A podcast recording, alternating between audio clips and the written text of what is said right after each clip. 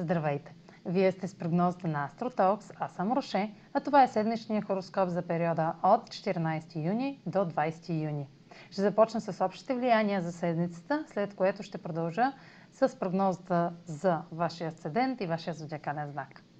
Тази седмица е време на ретроградния Юпитер в Риби да остави своят отпечатък.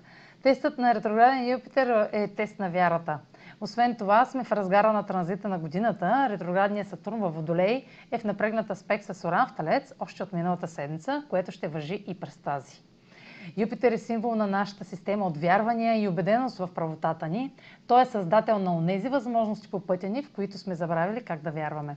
Ретрограден Юпитер в Риби ще е не по-малко предизвикателство. Време е да преразгледате възможност, която сте подминали, защото или не сте разпознали, или сте били твърде заети да вършите необходимото за вашата цел.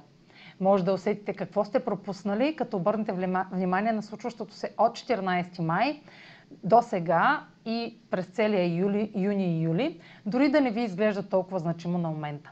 Следете дали се впускате в мечти и представи как появата на нещо малко се превръща в нещо голямо. След, дали ще може да се осъществи още в началото на 2022 година, когато Юпитер отново ще е в Риби, ще зависи от вложената вяра и стремежите, които осъществявате сега. Марс е вече в Лъв а, и ако до сега сте нямали сили и мотивация за действие, докато той беше в рак, качествата на знак Лъв ще ви облагодетелстват с воля за победа. Марс е символ на нашата вяра в личните качества и умения, нашата увереност, сила и борбеност. Като управител на знак Овен, Марс е символ на нашата способност да налагаме себе си пред света. Докато преминаваше през рак, тази способност бе ослабена, понеже придобива качествата на знака, в който се намира. Рак, раците са склонни на компромиси, избягват конфликта и се отдръпват, щом стане напечено. А, на Марс в Лъв няма да позволи да отделяме време за такива мисли. Вместо това ще помогне да видим точно тези ситуации, в които е добре да влагаме сила и енергия. Ще сме готови да поемаме рисковани действия, които до сега са ни изглеждали невъзможни.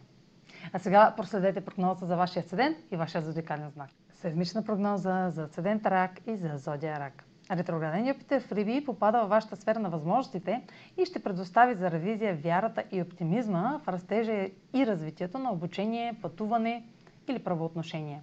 Проследете каква подкрепа получавате от 14 май насам, както и през юни и юли, като дните около 21 май, 3 и 23 юни са с особено значение за нещо, което има потенциал за развитие напред и през 2022 година. Марс в Лъв засилва активността във вашата сфера на личните финанси, като следващите седмици ще сте запалени да печелите повече.